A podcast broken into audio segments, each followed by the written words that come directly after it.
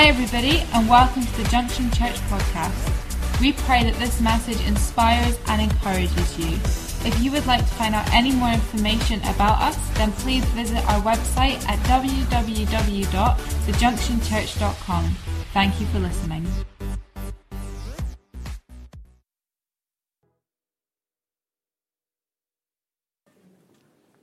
Wonderful. I was in uh, Chinese uh, church today and uh, spending some time with the uh, Chinese congregation uh, and um, having a long chat. I, I had lunch with William, uh, who's our um, who's one of our sort of mainstays of the the the Chinese congregation. But William is actually from Malaysia, from Borneo. We were just talking through. He was talking through about the Chinese um, and the Chinese Malay and uh, and he was explaining to me all the different types of Malay and Chinese Malay, etc. And in the end, I was so confused. I'm like, wow, this is like, yeah, I, I'm just glad you're here. it's, it's, just sort of iron out all the complications of uh, of all the different types of Malay you get and Chinese and and uh, so uh, and um, the the Mandarin and and uh, yeah, it's like praise Jesus, you're here, and uh, just ministering and, and, bringing such a, a, a powerful uh, ministry, seeing so many um, Chinese people saved and and empowered in the gospel. Amen. Isn't it wonderful? It's just so wonderful. I was actually chatting through with one of the guys um, who is um, who is now um, ministering um, in, uh, in Dublin. I was going to say uh, Berlin, but that's the wrong country. so, and in Dublin, and he uh, he joined the uh, that we have. There's, we don't have. There is a Chinese congregation in Dublin, and he was over in the Chinese um, congregation there, and and just went. You know what? I just want to go to the international. And he, he moved from the Chinese congregation and now goes to the international church. Um, so they have an international church, obviously of internationals from different, um, and just really uh, is having an amazing time. But he feels like his home. He's, uh, he's Chinese, but his home, he feels like his home is Aberdeen. And uh, so, as many times as he can, he comes back with his wife and his children. Uh, he's just got um, two small children, and they come back and they just they get into the house here. And he says, "Pastor, I just love to come back right. and spend time with you're here." He says, I, am uh, he's actually um, more up to date with all the uh, series that we do um, than than the Chinese congregation because they they would just follow what's preached on a Sunday in the one service, but he's downloading all the messages. And um, he's just a, an amazing, amazing guy. So um, I praise God um, because he's listening to this right now, so uh, or will be. Uh, and I know that God is doing such amazing things with them and through them. Um, I'm speaking on the suit of significance, and uh, there's Aaron, who, a significant man in a, in a kilt. And uh, the suit of significance. Actually, a kilt is a significant suit, isn't it? It's like it's one of those things that when you wear it, people turn and look, and it's it's it's extraordinarily manly, isn't it? The, the kilt is extraordinarily. I know Cheryl's like, hello, and. Uh, I just, I'll go and put my kilt on, shall I? And uh, so, so sorry. Maybe that was the wrong moment. And uh, and um, so, but it is a suit. It's a suit that turns heads. It, it, it turns people. People look. It's uh, the, the kilt is a a suit of significance. And and you know there are there are times that we have to understand what the suit of significance is and how God has called us to be significant in the nations, significant in our cities, significant as the kingdom of God makes an impact upon the nations. Amen?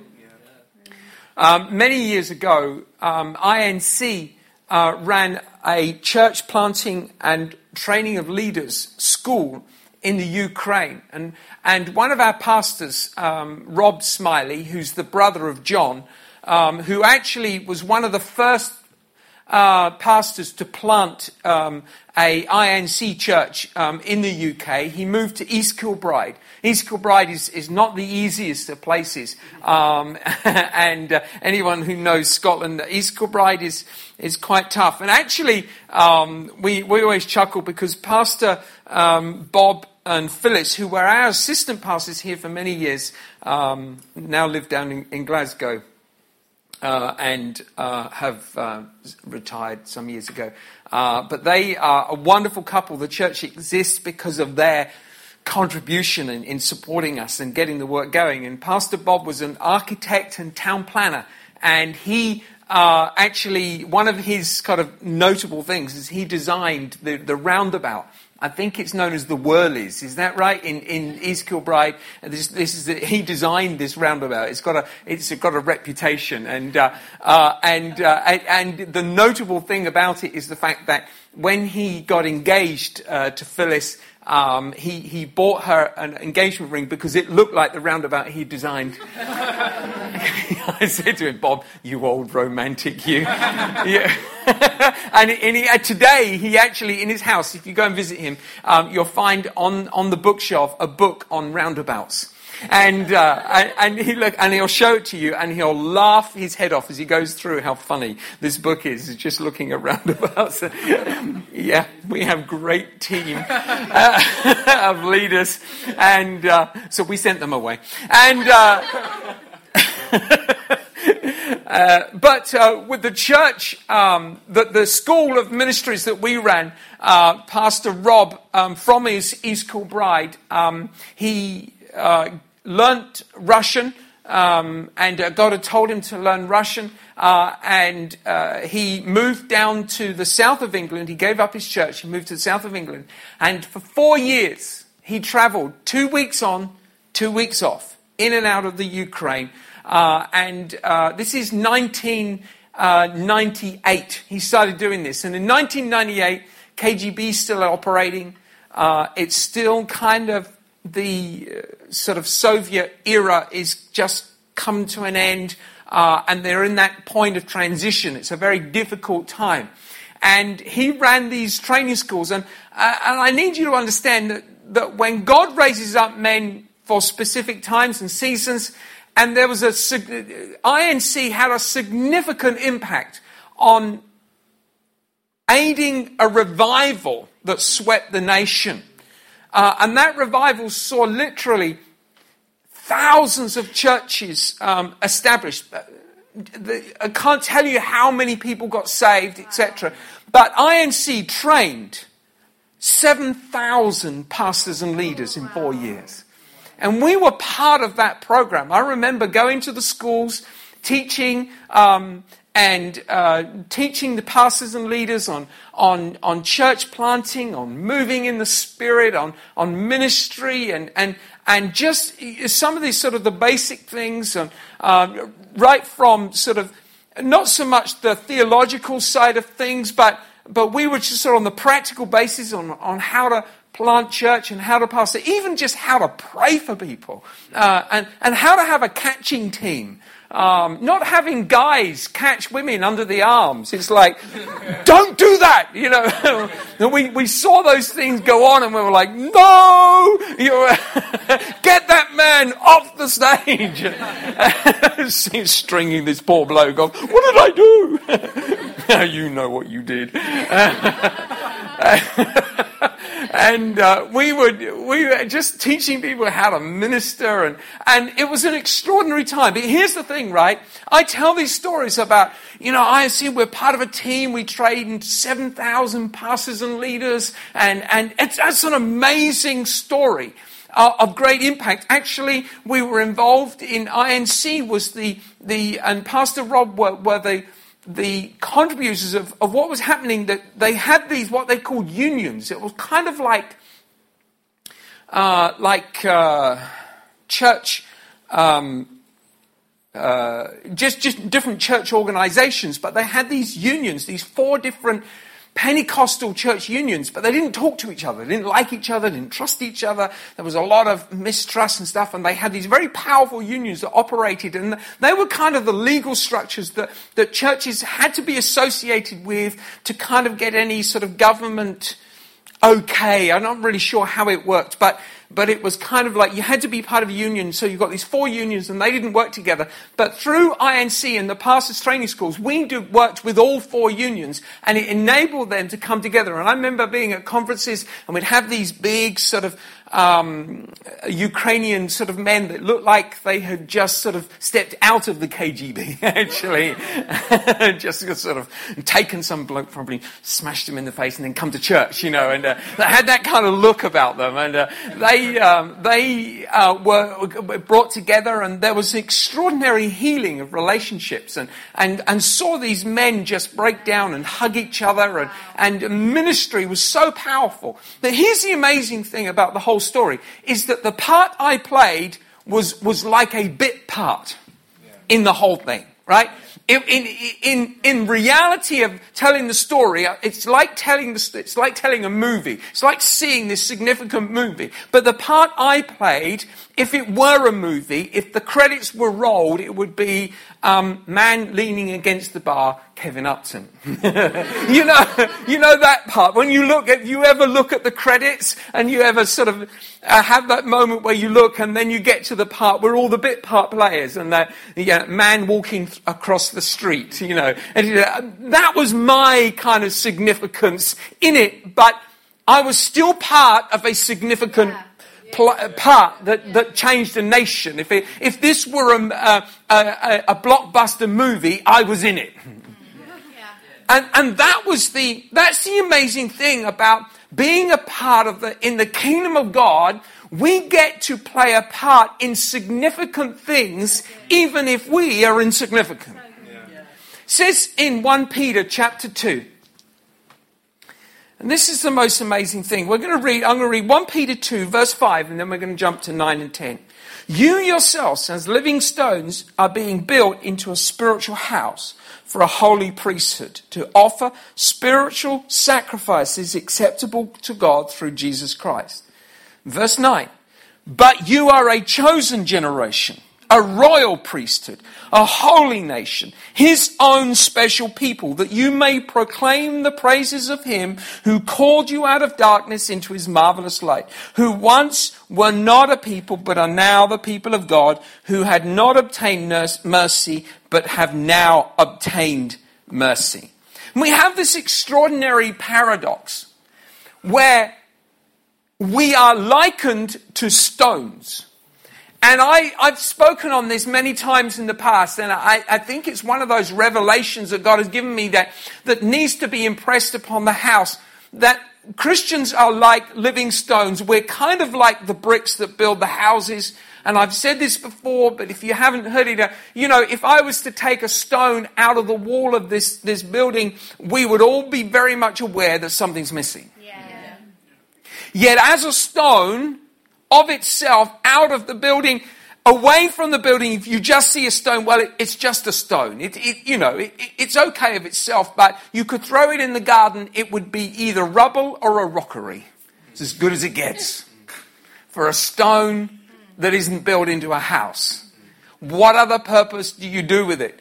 You either you either put it in the garden, you, you either smash it up and, and, and work it into the drive so you can put tarmac on it, or you um, put it uh, in, in the garden and, and you plant some stupid plant on it that came from the Himalayas. And uh, it has a magnificent name, but it grows that big and it has little pink flowers in, uh, for about um, two weeks of the year. and you put a lot of work into it. And that's, that's all you get out of the, a stone that isn't part of a building. And, and God says you're a stone. And the only part a way a stone gets significance is if it's part of a building. And if it's part of a building, it can be part of something which is extraordinarily significant. It plays a part, a significant part. And, and a stone that is part of a building, when the stone is missing, the building falls into disrepair. Yeah. Cheryl and I, um, we took um, her mum and dad, Cheryl's mum and dad, were with us um, for 10 days um, last week, and um, they uh, they were sort of over, over, the week and went back down on Friday. We flew with them on Friday back down to Gatwick when we were going to a conference. And, uh, but we took them out and we decided, you know, it's always, you've got your parents that have been coming up for 20 years, they come up at least twice a year, and uh, for 20 years, there's not much they haven't seen, right? So where are we going to go? Let's go to Cruden Bay. We hadn't been to Cruden Bay. I'm like, let's go to Cruden Bay. I mean, there's nothing in Cruden Bay, to be fair, but it's a village. Let's go there. And uh, so we're driving along and we notice, and we notice Slains Castle, which I don't know if you've ever seen, if you do the drive up to Peterhead, there's Slains Castle, and it's, um, it's just like this, this broken down, derelict castle that's kind of a, and, and you can actually drive up to it. It's a, it's a bit of a crazy road to drive on, uh, but we drove up to the castle and we get there and you have this magnificent building that's just a wasteland. And what I noticed was I was looking at the building, it's, it's part granite and part brick, and, and it's been, it's obviously over the centuries, it was obviously vastly extended. At some point, it fell into disrepair. In fact, it was around uh, the 1920s when the owner of the house, to avoid paying tax, took the roof off it. And uh, it's kind of like cutting off your nose to spite your face. It's like, he, was a wealthy man. He could have avoided the tax, but instead he decided to take the roof off the building. And after that, people came in and started nicking stuff. And, uh, and you can tell that the, the beautiful stones that would go around the windows, um, they would be stones that you would use in granite buildings. And obviously, other people have come along and gone, I, I need some new ones. Mine are looking a bit worn. I might think I'll just take those. And so the building is now missing so much stuff that it is itself more or less standing rubble because the stones are missing. But the Bible says we are the living stones built in, built into the magnificent temple that is the kingdom of God. And it says you yourself as living stones being built into a spiritual house for a holy priesthood to offer spiritual sacrifices acceptable to God. The purpose of us being built together is to offer to God the sacrifice of our praise, the sacrifice of our lives, which includes um, everything that we give, the, the service of your, your serving one another, the, and the service of our worship, the service of our serving the community, the service of our finances. That is our sacrifices to God. And so these are the, the giving. We, we, are, we are united together but our significance is critical to be significant, it's critical that we're in the house, yeah. not out of the house. You know, you can, a brick, as I said before, is out of the house is, is at best a, a rockery, but I've noted that you can have a pile of bricks and they're still not Still not a house because they're not built together. What is that? That's just a pile of bricks. It's just a pile of bricks. They haven't been built together. And I, I, I want you to understand that God called us to be His house. We are His living stones. We are meant to be built together. If we are built together, we are significant together. On our own, we are isolated. On our own, you know, we live in a society that is extraordinarily obsessed with self. So much so that I don't think we even really understand how much we are being changed by it. Have you noticed how society changes your thinking a lot? How many, older, this is a question now to older generation, how many of you remember going back maybe 30 years or so when it was the discussion over whether you should smack your children or not. And you remember that discussion? And you remember that discussion, we're always remember thinking, well, a load of idiots, that'll never pass in law. Today, if you talk about smacking your children, they think you're an abuser. Society thinks the church, in the church, you're looking, you smacked your children? oh, yes. Today, it's a different culture. So much so, but how did that change? Oh, just by incremental change of stuff. It just changes people.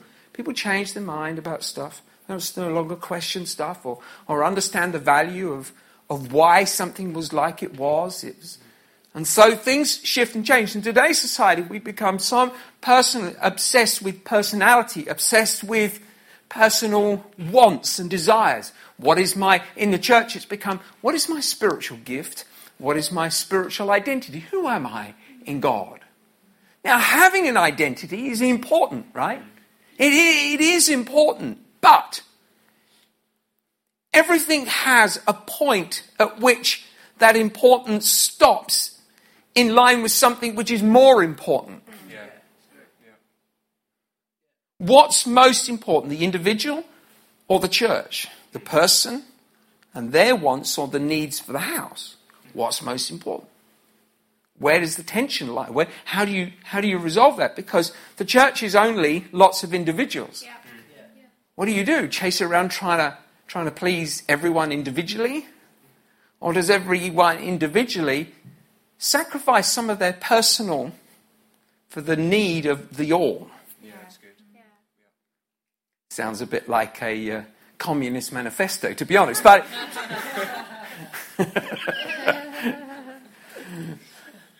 But it's amazing how the world has taken biblical principles and then completely corrupted them. if, I, if I could be, I would be a capitalist socialist. Because I really like the values of both of those principles. But I turn away from them where they become godless, self seeking, and ultimately carnal in their intent. And both houses, both, both political, social forms of both ends are carnal in the end because they're run by people who don't value the kingdom of God. Yeah. God's kingdom brings about different principles. And here's the thing about the house of God the house of God is the only form of significance which can change society. We were at conference and we had pleasure of the extraordinary privilege of um, being at uh, Pastor Julian. Now, many of you would know Pastor Julian. He's, he's one of the, the heroes of our INC movement. And uh, Julian um, was, um, is actually about to be recognized um, as he's about to be receive an award from the mayor of Bromley um, for his services to the, uh, to the district.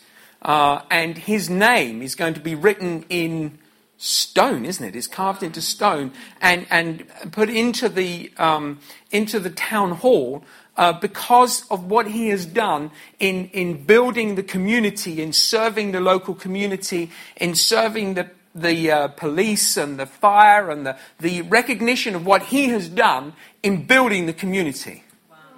Isn't that extraordinary? That's, that's, the house of God in its significance. Pastor Julian is an amazing man, but he didn't do anything without the church. I've seen everything he's done, and it was all the church. It was, it was extraordinary worship. Well, Julian wasn't in the worship, even though he is a musician. He's actually one of those annoying people that can do everything. And, uh, but he can't, you can't do everything on your own all the time. You look like a crazy man. You look like one of those guys in the streets with a, like that and you take a long, wide going. You're, you're slightly impressed. You're always impressed with the crazy people, aren't you? There's a, there's a point of interest going, wow, how do you do that? Get me away from the loony.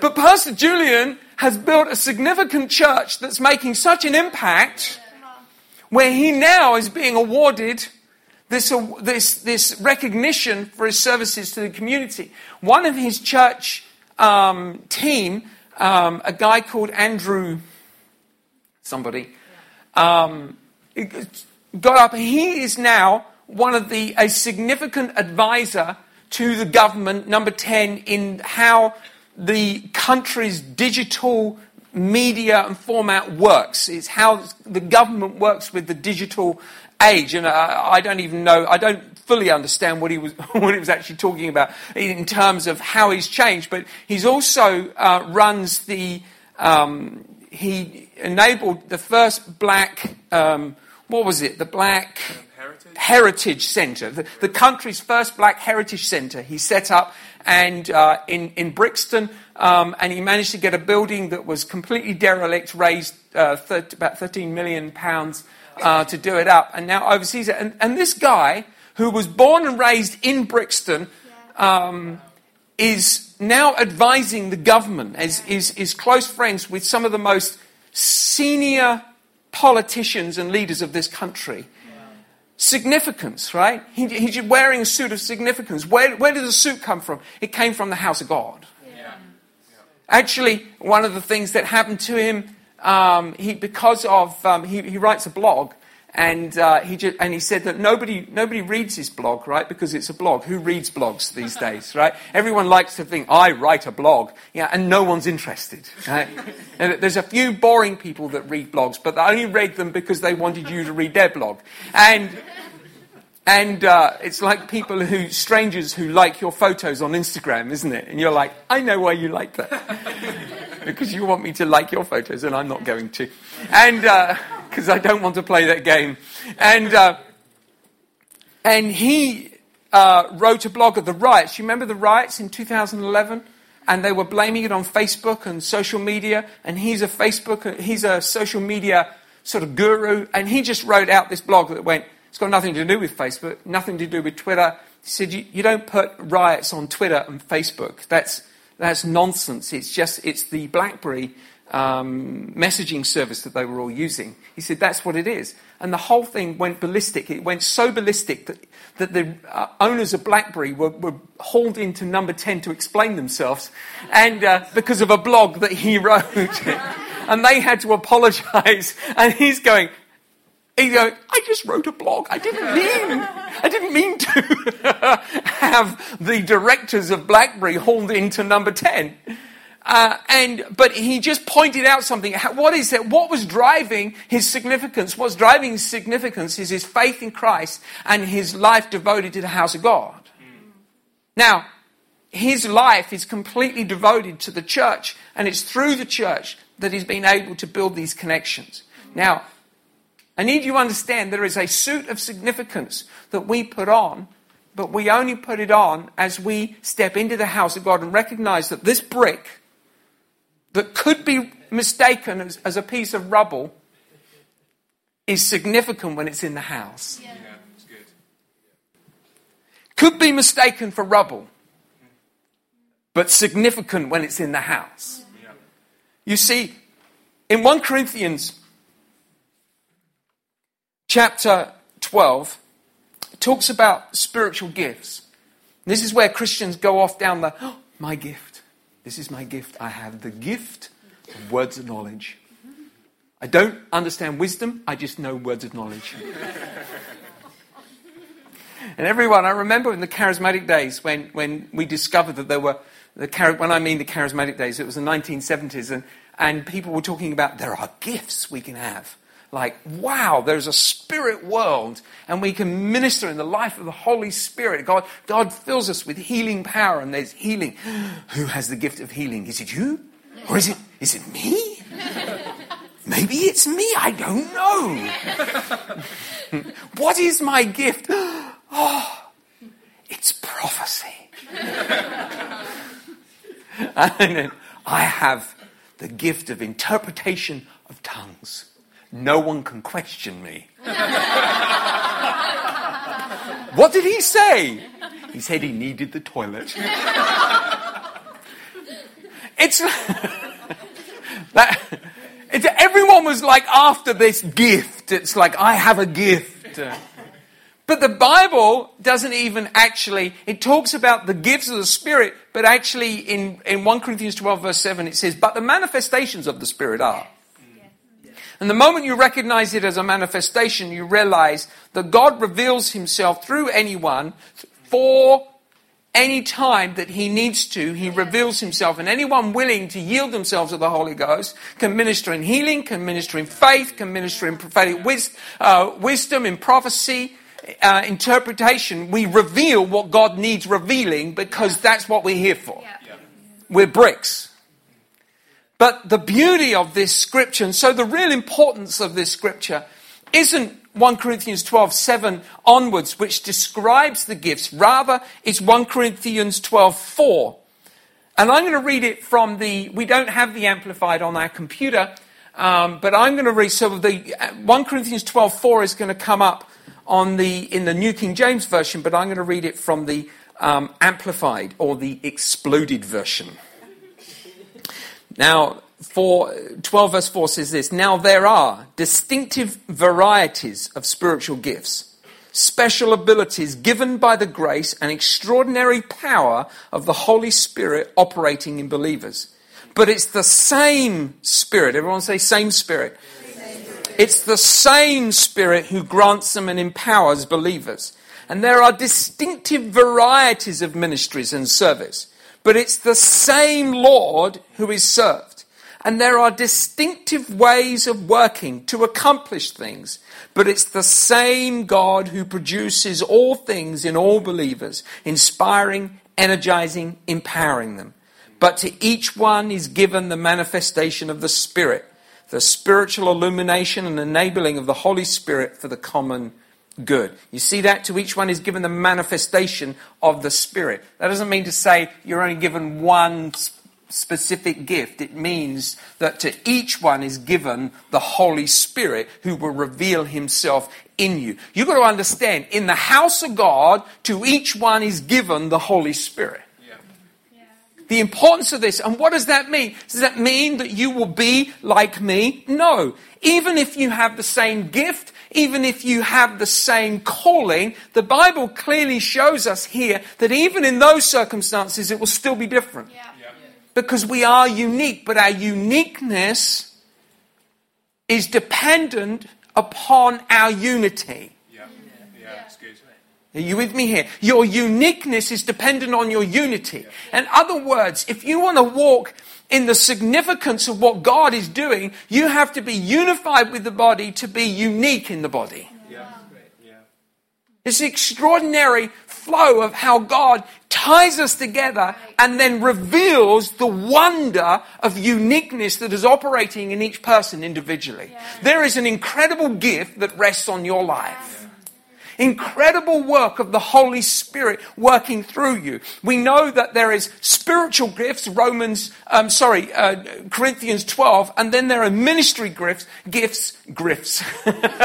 there are ministry gifts, Romans 12, which is the function of how we minister. This is not a manifestation of supernatural life, but rather it is the exercise of the Holy Spirit enabling us to reach out and touch the lives of others. How we do that and see there is a suit of significance, and significance is the ability to literally stand out of the crowd and draw people in. It's the ability to touch and change people's lives. You got to understand this church is a significant house that is touching and changing people's lives. Yeah. God wants you to wear the suit. And as you are united in the house, as you are touched by the anointing of the Holy Spirit as it flows, as He flows through your life, as He flows through this church. What happens is this as we yield to Him, what are we yielding for? For the blessing of others. Why do we prophesy? So that we feel good? Well, that would be incredibly selfish, wouldn't it? Yeah extraordinarily selfish. It is a wonderful thing to be able to bring a prophetic word which, which touches a person's life. But here's the thing, right? I've brought many, many hundreds of prophetic words over the years, and I'm kind of blessed by the moment of them. But the words that touch people, they are they're gear changers. They're like life changing moments. They're significant in that it's a lot more important to the person who receives it than the person who, who gives it. That's the, the power of the word. So, so it isn't for me, even though I'm blessed in it. Yeah.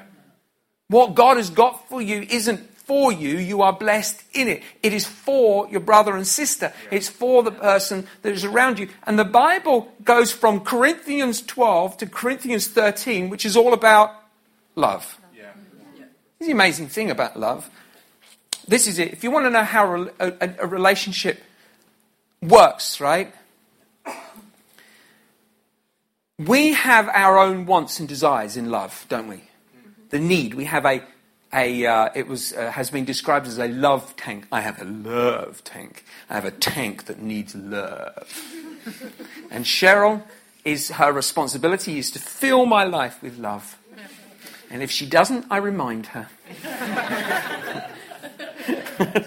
You're not loving me, darling. She's not feeding me. And uh, but here's the thing, right? My my security, my wholeness, my my life in my marriage is dependent on Cheryl's love for me. So the only way I'm going to receive love is if I give love. So, and the only way, if I give love, then I'm going to receive love. And so we become totally interdependent on the benefits of ministering to one another. That's what love is. God so loved the world. He created, in his sacrifice, he created an interdependence of he gave his life that we might be the church that would reach the lost. Yeah. We reveal our love to him by loving the lost and ministering to them. And he reveals his love to us as we serve him so he meets our need and takes care of all of the things that we need, the things that we want, the things we dream of, and so there's this interdependent relationship with the Holy Spirit. God ministers to us. And we minister to Him. We, we serve His purpose. That's just, that's just love. That's, the Bible says the greatest of these, these three remain faith, hope, and love. The greatest of these is love. And so we see that, that significance, which can seem so kind of a little self indulgent, really. Well, we're not here to be self indulgent. We're here to stand up and go, look how incredible the church is. Yeah, how incredible the message of grace is. Look how incredible God's love is. Look how incredible. And in being, in, in, in championing, is that word champ, champion? Yeah. Championing. in championing the kingdom of God, the life of the church, the people in the church, what you discover is that your life becomes a significant part of somebody else's breakthrough. Your life becomes yeah. significant yes. in the story that is being told. Yeah. I'm, I'm amazed at how God has privileged us to be the part of so many miracles. Here's the thing about you can be a part of those miracles. You say, oh, it's all right for you. You're the pastor. Well, I wasn't always a pastor, right? I wasn't always a pastor. You want to serve God, if you want to give your life to the kingdom of God, just, just be ready to just love others. Yeah. Just give your life in loving others. Yeah. And here's the thing for your life, right? The gift and the call of God makes room for you. God opens doors, not man. God places you in the right. See, the brick can't say where the brick should be laid. The brick is just laid. The brick's in, in, the, in the brick pile. It's the builder that determines where the brick goes. To let God determine. I, as Sharon I've often said, we thought, we thought we were going to Spain. There was obvious reasons why we thought we were going to Spain. It's sunny. it's warm. It's romantic. In that kind of not necessarily lovey dovey romantic, it's just romantic. It's just like, wow, Spain, the call of God. Oh, Rioja wine. Salsa. Is that Spanish or is that, is that Mexican? I don't know.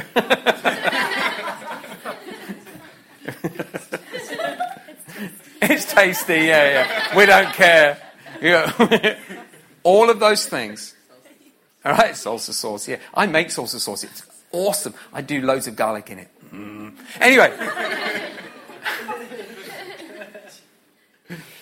Let's stand up, shall we? Thanks for listening. If you have any questions or you'd like to find out contact information or service times, then don't forget to visit our website www.thejunctionchurch.com. God bless.